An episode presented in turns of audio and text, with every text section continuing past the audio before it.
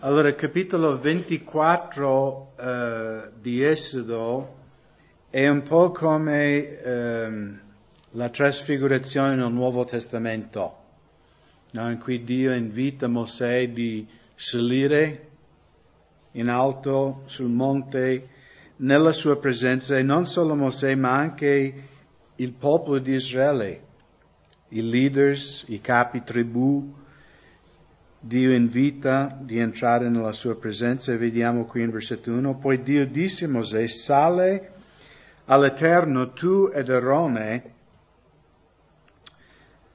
Nadab e Abihu, che erano due figli di Erone, e settanta degli anziani di Israele, e adorate da lontano. Quindi il Signore invita perché non è tutto il popolo di Israele, ma chiaramente i 70 anziani rappresentano, diciamo, tutto il popolo di Dio e Dio fa questo invito di venire, di adorare. Non dobbiamo vedere, perché a volte, una volta una persona mi ha chiesto, ma perché Dio vuole adorazione? No? È, è tipo autoconsumato di se stesso, no? E io ho detto, no, no, non è così. Dio ci invita di avere comunione con Lui, no? Cioè quando noi entriamo nella sua presenza, Dio ci sta invitando, eh, diciamo, eh, come un invito reale, no? di entrare nel luogo reale, il luogo santo, di avere comunione con Lui. E quindi Dio qua sta invitando Mosè e i leader di Israele di venire a avere comunione con se stesso, come anche Gesù in Matteo 11, 28 ha detto, venite a me voi tutti che siete travagliati e aggravati, io vi darò riposo, esatto, ristoro. No? Ancora oggi Dio invita le persone, venite, voglio benedire la tua vita. Tante persone, anche io crescendo, perché negli Stati Uniti conoscevo credenti che erano legalisti, no? che regole, cravatte, regole di chiesa, se non vai in chiesa vai all'inferno. Ehm, quindi io purtroppo, cioè a me mi è stato presentato questo Dio, un Dio che era arrabbiato con me, un Dio che aveva un martello aspettando che solo sbagliava un po', buh, no? come quel gioco dei bambini, no? che non so come si chiama, i marmotti saltano fuori, il bambino, boom, avete mai visto? C'è, no? Anche in Italia, no? E io avevo una visione un po' di Dio così, che Dio ce l'avevo sempre con me. Ma Gesù ha detto, siete stanchi, aggravati, avete difficoltà, avete pro... venite a me, io vi darò riposo. Io vi insegnerò di vivere come vi ho creato, no? di essere. No? Vi insegnerò la giusta via. E quindi anche qui Dio invita il popolo di Israele di avvicinarsi, di avere comunione con sé, poi versetto 2, poi Mosè solo si avvicinerà all'Eterno, ma gli altri non si avvicineranno né salirà il popolo con lui. Allora ricordate eh, prima nei capitoli precedenti che avvertimento Dio aveva dato riguardo il monte di Dio che anche se un animale fa che cosa? Tocca. Se tocca il monte un animale o anche uno degli israeliti, cosa deve succedere? Esatto, sarà ucciso. Era molto severo questa separazione fra Dio e l'uomo. Perché? Perché Dio è santo e noi siamo peccatori e Dio non può avere comunione con noi mentre noi siamo nel nostro peccato. Quindi all'inizio solo, cioè Dio fa questo invito di avere comunione con sé, però per il momento solo Mosè può avvicinarsi a Dio. Allora perché Mosè? Mosè era meglio degli altri israeliti, secondo voi? No. Mosè era senza peccato? Assolutamente no. Ma Mosè è stato invitato perché Mosè è una figura di chi? di Gesù Cristo è stato il mediatore fra Dio e l'uomo. E quindi il mediatore, comprendete, non era tanto la persona di Mosè, ma era la figura che egli raffigurava, no? che poteva avvicinarsi, perché in tutta questa storia, è bellissima questa storia perché in tutta questa storia lui è, è una figura diciamo, pre-tempo, no? una profezia riguardo a quello che Gesù farà fra migliaia di anni. Quindi Mosè è invitato, allora, Mosè allora riferì al popolo tutte le parole dell'Eterno, tutta la legge, e tutto il popolo rispose in una sola voce e disse, noi faremo tutte le cose che l'Eterno ha detto. Quindi il mediatore proclama la parola di Dio, come anche Gesù è venuto a proclamare il Vangelo, la buona novella a noi umani, e poi a noi umani cosa ci tocca di fare? Quando noi ascoltiamo la parola di Dio, cosa dobbiamo fare? Eh? Dobbiamo, cre- dobbiamo essere d'accordo, giusto? Dobbiamo ricevere o respingere questo messaggio del Vangelo, questo invito che Dio ci fa e quindi Mosè eh, proclama la parola, queste leggi che Dio aveva dato a lui di dare a Israele e loro fanno un giuramento in versetto 3 noi faremo tutte le cose che l'Eterno ha detto. Loro, loro manterranno questa promessa? Assolutamente no. Dopo due giorni Mosè fa sale sul monte, già in pochi giorni cominciano a fare il vitello d'oro.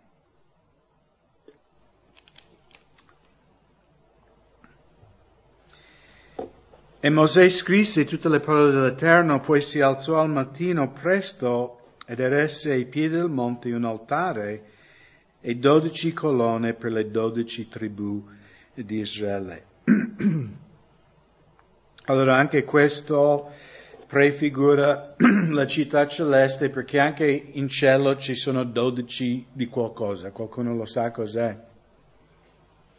Nella città celeste ci sono dodici qualcosa. Eh? No, gli anziani sono 24. È una parte della città. Eh? Esatto, le porte. Ci sono 12 entrate nella città celeste e Apocalisse dice che ogni porta è che cosa? Una perla sono perle molto grandi. Immaginate una perla no? che è alto 3 metri, no? 4 metri, 5 metri, no? e che è scavato in mezzo a questa perla c'è un'entrata no? nella città celeste. E la Bibbia dice che una di queste perle, queste 12 perle che sono incastonate nel muro della città celeste, sopra ogni perla è inciso il nome di una delle tribù di Israele. Mandò quindi dei giovani fra i figli di Israele offrire olocausti, a immolare torelli come sacrifici di ringraziamento all'Eterno. Chiaramente eh, Erone e i suoi figli non sono stati ancora consacrati come sacerdoti, Dio non ha nominato ancora i Leviti come il tribù sacerdotale, che verrà fra poco, Esodo 24 eh, versetto 4.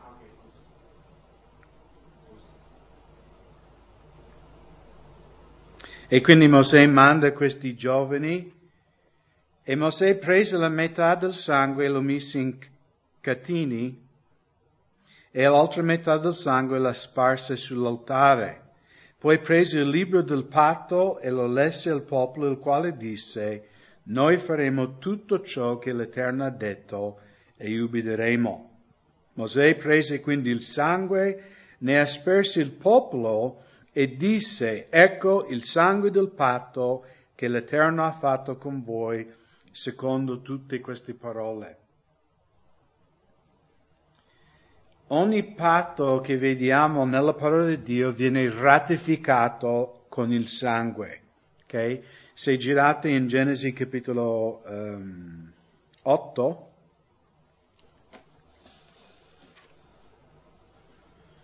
Quando Dio fa un patto con Noè, questo è il primo,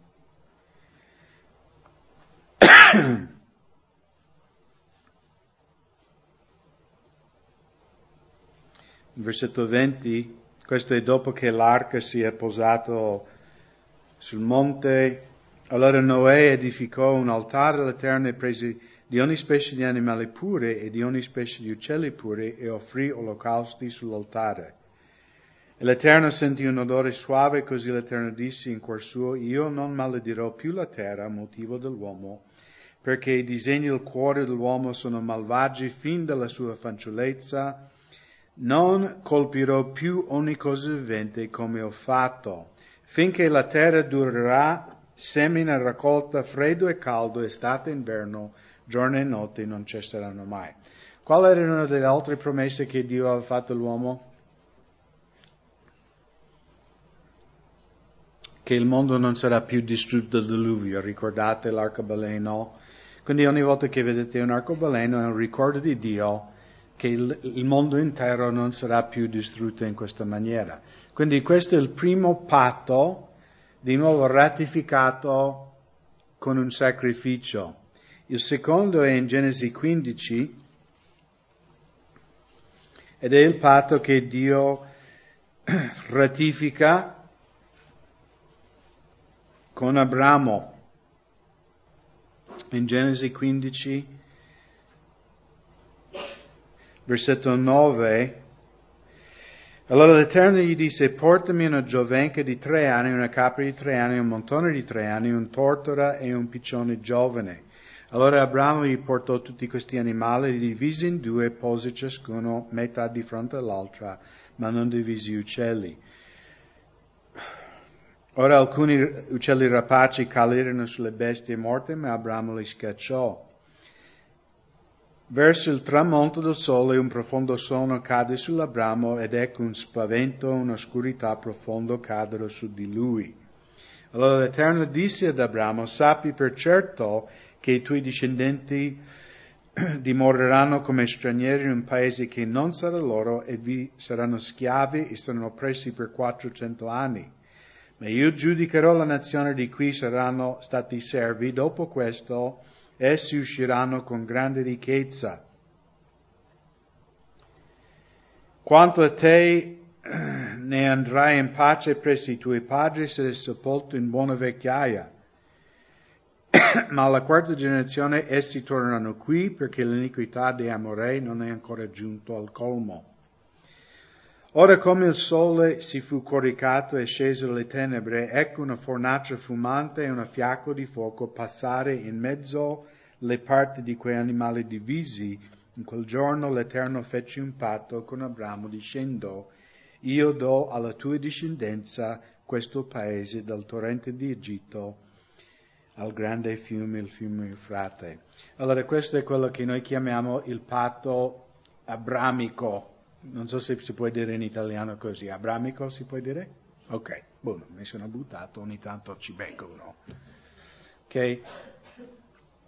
Il patto che vediamo in capitolo 24 di Esodo, cioè tutti questi patti sono di due parti, giusto? Il patto di Mosè in Esodo 24 è dipendente, giusto? Dio ha dato la sua legge, Mosè ha proclamato la legge del popolo di Israele e cosa ha detto Israele? Noi ubbidiremo ogni parte, giusto? E Dio ha promesso nella legge di Mosè, se voi ubbidirete, io vi benedirò. Quindi questo patto, de, tutte e due parti devono mantenere la loro parte del, dell'affare. Ok? Anche questa storia un po' diciamo strano qui in, eh, in Genesi 15, no? quando Dio istruisce Abramo di dividere questi animali in due parti, quindi fare in certo senso un corridoio in mezzo a queste parti del, animali, allora noi sappiamo sia dalla parola di Dio ma anche da fonti storici che questo era un modo di scrivere un contratto anticamente nel Medio Oriente. Due parti, due uomini, facevano a pezzi questi animali, facevano questo corridoio in mezzo, Tutti e due dovevano passare in mezzo e il passare in mezzo era come noi oggi mettere la firma e ognuno dichiarava pubblicamente se io non mantengo la mia parte di questo contratto, sia fatto a me quello che è stato fatto a questi animali. Ok? Però notate che eh, qui con Abramo non è un contratto fra Abramo e un altro uomo, giusto? È un contratto fra Abramo e il Signore. E Abramo passa in mezzo a questi animali? No, no, Abramo non passa in mezzo agli animali. Infatti lui, vede questa, questa fiaccola di fuoco che sembra che vola, no? che galleggia in mezzo e penso che voi comprendete la simbologia no? di questo, no? cosa rappresenta questa fiaccola.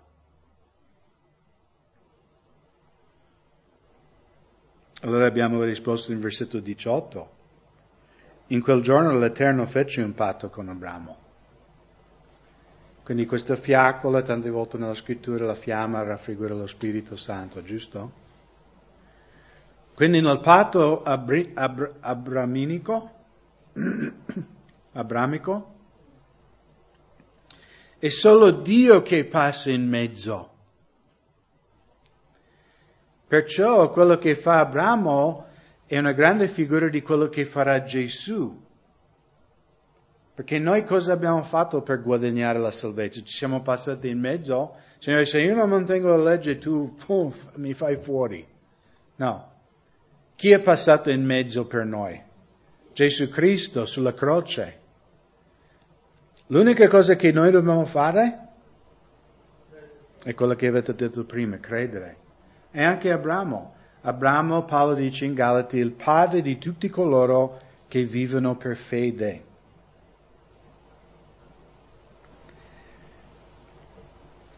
Adesso girate in, uh, in Ebrei capitolo 9.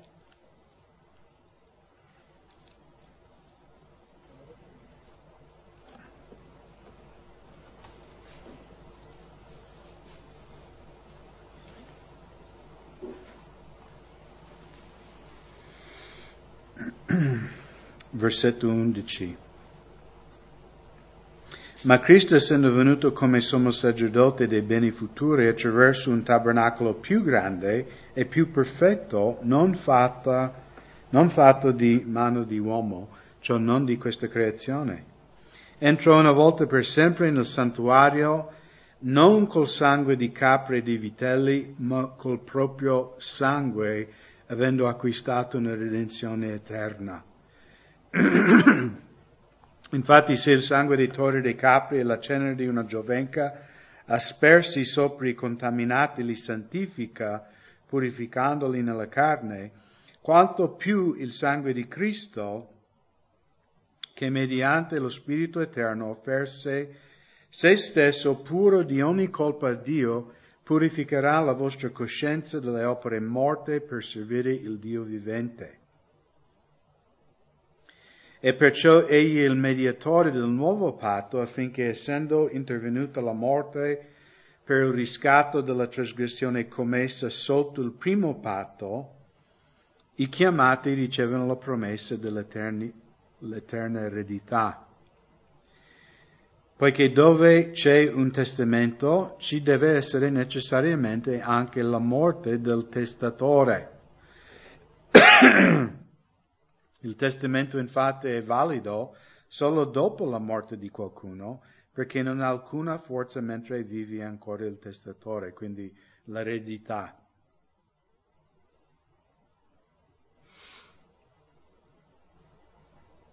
Per questo neppure il primo fu inaugurato senza sangue. Quindi in questo caso nel Vecchio Testamento chi era che moriva? Mosè, Noè o Abramo? No, moriva un sostituto, giusto?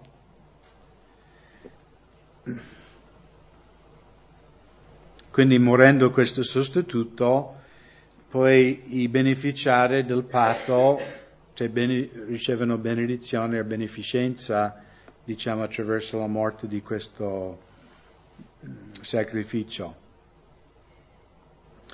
Versetto 19, infatti quando tutti i comandamenti secondo la legge furono proclamati da Mosè e tutto il popolo, egli prese il sangue dei vitelli di capri con acqua, lana scarlata e sopo, asperse il libro stesso e tutto il popolo, dicendo questo è il sangue del patto che Dio ha ordinato per voi. Paremente col sangue egli ha asperso pure il tabernacolo e tutti i eredi del servizio divino. Allora questo è più avanti in Esodo. E secondo la legge quasi tutte le cose sono purificate col sangue e senza spargimento di sangue non c'è perdono dei peccati. Era dunque necessario che i modelli delle cose celesti fossero purificati con queste cose. Ma le cose celesti stesso lo dovevano essere con sacrifici più eccellenti di questi. Quindi qui Paolo ci dà un po' il chiave di comprendere tutti questi sacrifici, il tabernacolo, gli utensili armadi, no, nel tabernacolo nel Vecchio Testamento. Questi sono modelli del vero che c'è in cielo. Okay? Come magari i vostri figli fanno i modelli dei aerei, no, delle navi, in Italia c'è questa cosa, no? tu compri un giornale, ti danno il timone della nave, poi dopo che hai comprato non so quanti giornali, hai finito. Qualcuno ha mai fatto questa cosa? In America non abbiamo così, noi compriamo tutta la scatola con tutti i pezzi dentro e così. Io, io, quando ero piccolo ero nei Boy Scout e cioè, tanto, mi piaceva tanto fare i modelli eh, di aerei, di macchine, di navi, di queste cose, però chiaramente non è il vero, è solo un eh, tipo giocattolo che raffigura il vero, no? il vero nave che, che naviga in mezzo al mare. e qui Paolo dice che tutte queste cose, tutti questi sacrifici, tutto quello che faranno i sacerdoti, tutti questi utensili, il tabernacolo stesso, è un modello del vero che è nel cielo. Versetto 24. Cristo infatti non è entrato in un santuario fatto di mano d'uomo, figura del vero, ma nel cielo stesso per comparire ora davanti alla presenza di Dio per noi. E non per offrire se stesso più volte, come il sommo sacerdote che entrò ogni anno nel santuario col sangue non suo. Altrimenti egli dovrebbe dovuto soffrire più volte dalla fondazione del mondo. Ma ora, una sola volta, alla fine dei secoli, Cristo è stato manifestato per annullare il peccato mediante il sacrificio di se stesso. E come è stabilito che gli uomini muoiono una sola volta e dopo ciò viene il giudizio, così anche Cristo, dopo essere stato offerto una sola volta, per prendere su di sé i peccati di molti, apparirà una seconda volta senza peccato a coloro che aspettano, lo aspettano per la salvezza. Quindi tutta questa storia in Esodo 24, il fatto che Mosè è il mediatore, che lui va davanti a Dio, no? È tutta una figura profetica di quello che poi Gesù ha fatto duemila anni fa quando Gesù è stato crocifisso e seppellito, egli è apparso davanti a Dio nel luogo santissimo e ha offerto il proprio sangue per noi. Il fatto che Cristo è risuscitato è la prova che Dio ha accettato il suo sacrificio. Perciò la resurrezione è così importante per la fede cristiana. Paolo dice, senza resurrezione noi siamo i più stupidi che vivono sulla terra perché corriamo indietro una menzogna. Allora, tornando in, uh, in Esodo 24, vediamo che solo dopo che viene offerto il sangue, allora gli altri possono avvicinarsi a Dio. Versetto 9, poi Mosè ed Aarone, Nadab, Abihu e settanta di anziani salirono e videro il Dio di Israele. Sotto i suoi, i suoi piedi C'era come un pavimento lavorato di zaffiro della chiarezza del cielo stesso. Ma egli non stese la sua mano contro i capi di Israele ed essi videro Dio e mangiarono e bevero. Ok, notate che solo che dopo che è stato sacrific- fatto il sacrificio, che, sa- che gli israeliti sono stati sparsi col sangue, solo in quel momento possono avvicinarsi a Dio. Cosa è la prima cosa che è permesso loro di fare? Versetto 10, all'inizio di versetto 10. Vedere Dio. Ok? In ogni probabilità non hanno visto la figura del Signore, perché noi sappiamo più avanti in Esodo 33, 20 cosa ha detto Dio a Mosè, cosa dirà lui a Mosè. Nessun uomo può vedere la mia faccia e vivere. Infatti Mosè stesso riesce solo a vedere una parte della gloria di Dio. E poi questo è anche confermato un po' del resto del testo perché loro non descrivono il Signore sul trono come cosa descrivono? Solo la gloria ma anche il pavimento sotto il trono, che qui viene descritto come eh, questa pietra preziosa, zaffiro. Il zaffiro che colore è? Azzurra come il cielo. E anche in Apocalisse, no? anche Giovanni quando viene rapito in cielo, lui descrive che in cielo, sotto il trono di Dio, c'è questo, eh, lui chiama tipo mare di vetro. No? Non so per voi, io non vedo l'ora di vedere tutte queste cose, no? Chissà come sarà bello. Però per, per capire che loro non hanno proprio visto Dio in faccia o la sua figura, perché non c'è una descrizione di Dio, hanno visto la sua gloria. Anche nel Nuovo Testamento, in Giovanni 3:3, Gesù ha detto se un uomo non è nato di nuovo, non può vedere il regno di Dio. Quindi è solo attraverso il sangue di Cristo che noi possiamo comprendere chi Dio è. No, non dice che non entrerai in paradiso, tu non puoi neanche vedere. Perciò quando parli con un amico, un parente che non è credente ancora, e tu parli delle cose del Signore, loro ti guardano come, eh? Cosa? Cioè non entra, loro non possono vedere, sono ciechi, possono capire.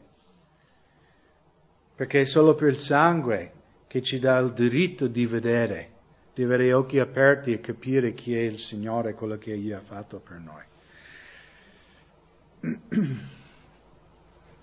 Come possiamo noi credenti vedere il Padre oggi? Hmm? Jesus, esatto. Giovanni 14, 9, quando Filippo ha chiesto a Gesù mostraci il Padre, cosa ha risposto Gesù? Chi ha visto me ha visto il Padre. Volete vedere Dio? Volete vedere com'è Dio? Leggi il Vangelo. Leggi scopri com'è il Signore. E così anche il Padre. Qual è la seconda cosa che possono, il, secondo privilegio che hanno attraverso il sangue? La prima era di vedere Dio.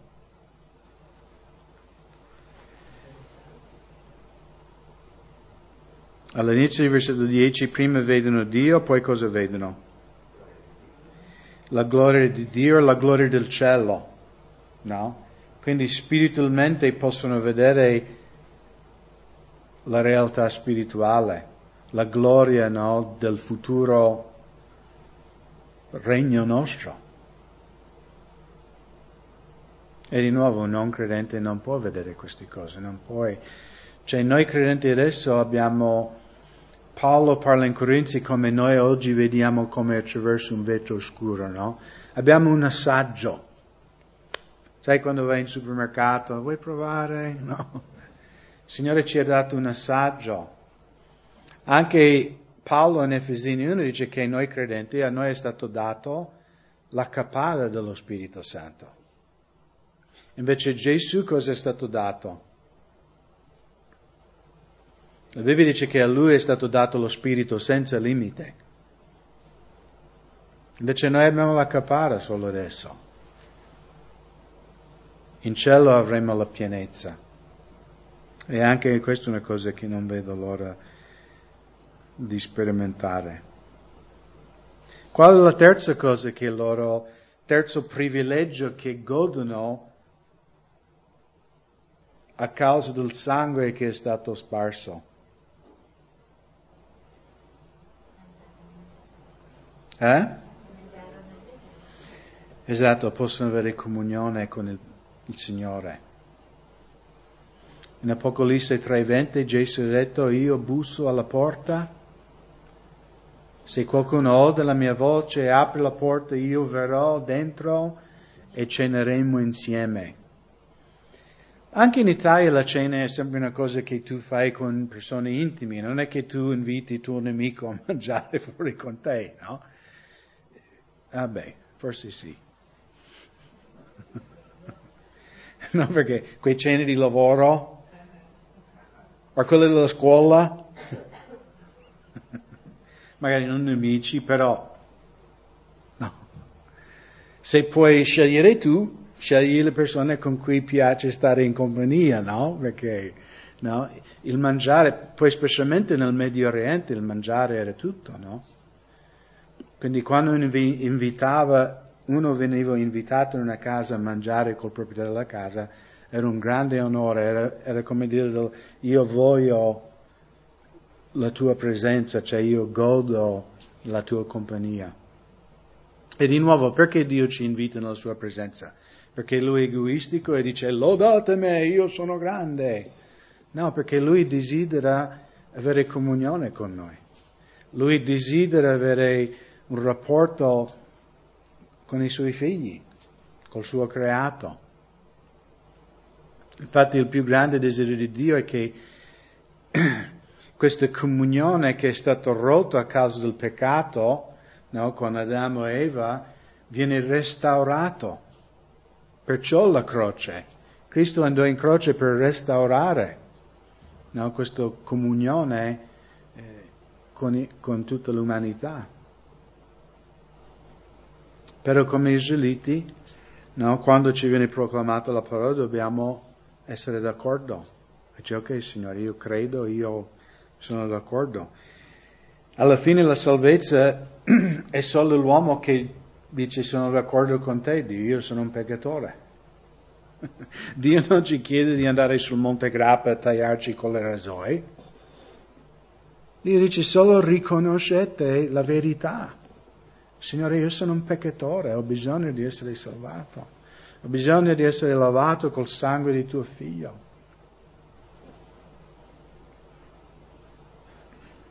Quindi loro godono questa comunione con il Signore. Poi in versetto 12, poi l'Eterno disse a Mosè, sale da me sul monte e rimane là, e io ti darò delle tavole di pietra la legge e i comandamenti che ho scritto perché tu li insegni loro. Mosè dunque si levò con Giosuè suo ministro e Mosè sale sul monte di Dio. Ma gli anziani disse aspettaci qui finché ritorn- ritorneremo da voi. Ecco Aaron e Ur sono con voi, chiunque ha problemi si rivolga a loro. Mosè dunque sale sul monte e la nuvola ricoprì il monte. Ora la gloria dell'Eterno rimase sul monte Sinai e la nuvola lo copre per sei giorni.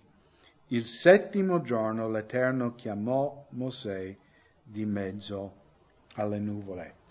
Allora sicuramente voi cominciate a notare un pattern, no? Come si dice un pattern in italiano? Una? No, come un disegno, no? Come una cosa ripetuta. Pattern in inglese è come il, eh, un disegno che vedi certe cose che vengono ripetute, no? Quindi una tendenza, no? Che, quindi noi vedremo vari numeri qui, 7, 12, 6, 40. Sono numeri che vediamo in, in tutta la Sacra Scrittura. Okay? Abbiamo già studiato lo, il sabato, quindi non rifaremo tutto quel studio là, ma voi sapete già chi, chi ha frequentato lo studio, il sabato raffigura che cosa? Esatto, il riposo, l'opera compiuta di Cristo.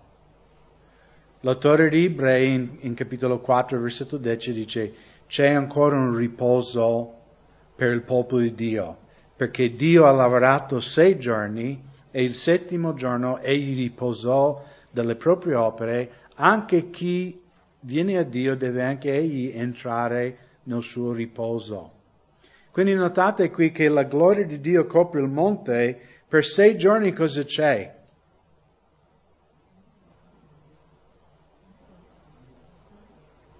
Cosa, no, cosa è la differenza fra il, i sei giorni e poi il settimo giorno?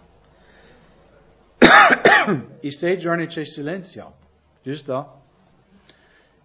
È solo il settimo giorno che Dio parla a Mosè. E quindi anche questo chiaramente, cioè il fatto che Dio ha parlato il settimo giorno, perché il settimo giorno rappresenta suo figlio Cristo e quello che egli ha fatto sulla croce. Cioè oggi Dio, anche in ebrei dice, una volta Dio parlava attraverso i profeti, ma oggi come ci parla? attraverso suo figlio. Quindi noi di nuovo possiamo avere comunione, possiamo sentire la voce di Dio solo attraverso Gesù. Non attraverso Maria, non attraverso Giuseppe, Maomet, Buddha, eccetera, eccetera, eccetera.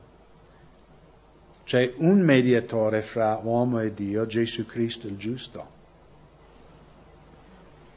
Quindi Dio parla solo attraverso Cristo. E questo settimo giorno è, come ho detto, una figura di quello che egli ha fatto sulla croce.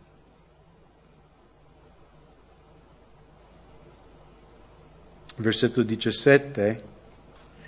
E l'aspetto della gloria dell'Eterno era agli occhi dei figli di Israele come un fuoco consumante sulla cima del monte. Allora in Ebrei 12 potete girare là.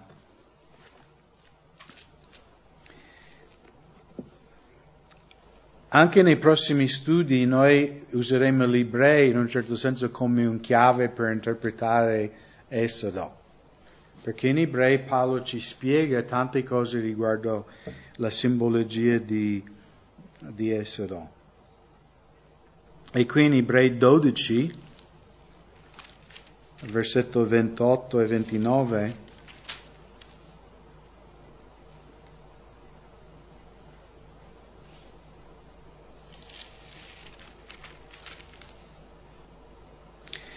Perciò ricevendo un regno che non, saresse, non può essere scosso, mostriamo gratitudine mediante la quale serviamo un Dio in modo accettevole, con reverenza e timore, perché il nostro Dio è anche un fuoco consumante.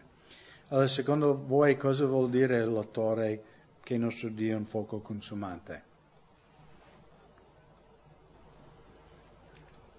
È collegato col fatto di servirlo con reverenza e timore. Com'è? Può anche stancarsi. Eh, cioè, se non lo servi con, con timore e con gratitudine. Sì, ci sei, diciamo, però io direi più il fuoco raffigura la santità di Dio. No, l'autore dice, guarda ragazzi di Montebelluna, cioè Dio è santo, no, lui è un fuoco consumante, non è il pagliaccio del circo, perciò noi credenti dovremmo, cioè siamo stati salvati per grazia, siamo stati adottati, portati nella famiglia di Dio, nella presenza di Dio, ma non prendiamo con leggerezza, vabbè sono salvato, faccio quello che voglio. No? Paolo ci esorta a vivere con reverenza e timore, con gratitudine, perché Dio è santo, Dio è puro. E anche il fuoco chiaramente è anche una figura del giudizio, cioè Dio giudicherà il peccato, anche in noi credenti. Quindi non dobbiamo, eh, è un po' come quello che ha detto Giuseppe, anche il Signore dopo dice, oh basta, no? Poi versetto 18, così Mosè entrò in mezzo alla nuvola e salì sul monte Mosè rimase sul monte 40 giorni e 40 notte. Anche questo è un numero ricorrente, questo è quello che volevo dire prima, no? Sono numeri ricorrenti in tutta la Sacra Scrittura. Eh, qualcuno ricorda 40 giorni nel Nuovo Testamento? Esatto, Gesù è stato nel deserto tentato per 40 giorni poi, esatto, allo stesso momento, lui ha fatto digiuno 40 giorni. Poi, dopo la risurrezione, esatto, la Bibbia dice che dopo la risurrezione Gesù è rimasto per 40 giorni con i suoi discepoli, poi è salito al Padre, diciamo, per sempre. Poi anche lì è figurativa perché quando Gesù è salito l'ultima volta dai discepoli, no? È salito come? Cosa dice il Nuovo Testamento, Luca? È salito in mezzo alle nuvole, ok? Come anche Mosè, no? È salito sul monte in mezzo a questa nuvola.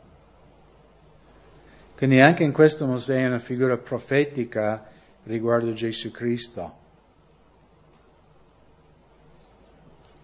come Gesù l'ultima volta è salito in mezzo alle nuvole per sedere alla destra del Padre, così anche Mosè sale per questi 40 giorni. Allora cosa fa per 40 giorni? Lo vedremo nei prossimi studi, okay? perché Esodo 25 fino al capitolo 32 e tutti questi 40 giorni, quando Dio descrive a Mosè come costruire il tabernacolo, gli utensili, come deve ordinare i sacerdoti, i loro vestiti, tutto quanto. Quindi per 40 giorni Dio sta istruendo Mosè riguardo alla costruzione del tabernacolo, il sacerdozio. E poi eh, girate in Esodo 32,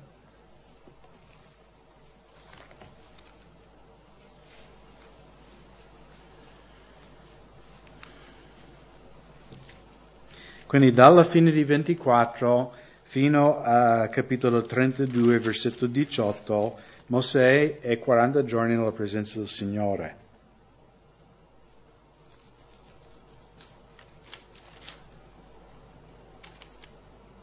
Allora, leggiamo il versetto 15. Allora Mosè si voltò e scese dal monte con le due tavole della testimonianza nelle mani, tavole scritte su entrambi i lati, davanti e di dietro le tavole erano opere di Dio, la scrittura è scrittura di Dio incisa sulle tavole. Ora Giosuè, udendo il clamore del popolo che gridava, disse a Mosè, c'è un rumore di guerra nell'accampamento. Ma egli rispose, questo non è né un grido di vittoria né un grido di sconfitta, il clamore che io odo è di gente che canta. Come fu vicino all'accampamento, vide il vitello e le danze, allora l'ira di Mosè si scese ed egli gettò dalle mani le tavole e le spezzò ai piedi del monte. Poi prese il vitello che essi avevano fatto, lo bruciò col fuoco e lo ridusse in polvere e sparse la polvere sulle acque e la fece bere ai figli di Israele. Quindi Mosè sale nella nuvola per 40 giorni, la sua prima discesa di nuovo in mezzo a Israele, come viene? Per giudicare. Anche questo ha un aspetto profetico riguardo Gesù, ok? Quando Gesù è salito nelle nuvole, giusto? E non è rimasto 40 giorni fino adesso è 2000 anni, quasi. E cosa sta facendo Israele adesso come popolo? Per questo tutto il mondo cosa sta facendo? Stanno facendo vitelli d'oro, giusto? La maggior parte degli israeliti non sono credenti in Gesù. E la Bibbia dice che anche Gesù, abbiamo visto domenica scorsa, no? nello studio, era domenica scorsa? No, mi confondo. Comunque, uno dei, dei studi che abbiamo fatto ultimamente, ah, da Luca 21, eh, quando Gesù verrà a rapire la Chiesa, giusto? All'inizio secondo me, di questi sette anni che viene chiamato il, questo tempo di prova di Giacobbe. Allora la Chiesa, noi credenti saremo portati in cielo, ma cosa succederà a Israele?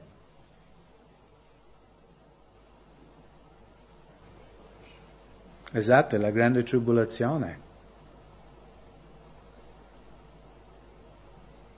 E quindi anche il fatto che Mosè viene portato nelle nuvole, il mediatore viene no, portato via, poi quando lui torna giudicherà Israele. Infatti Israele sarà giudicato nella grande tribolazione.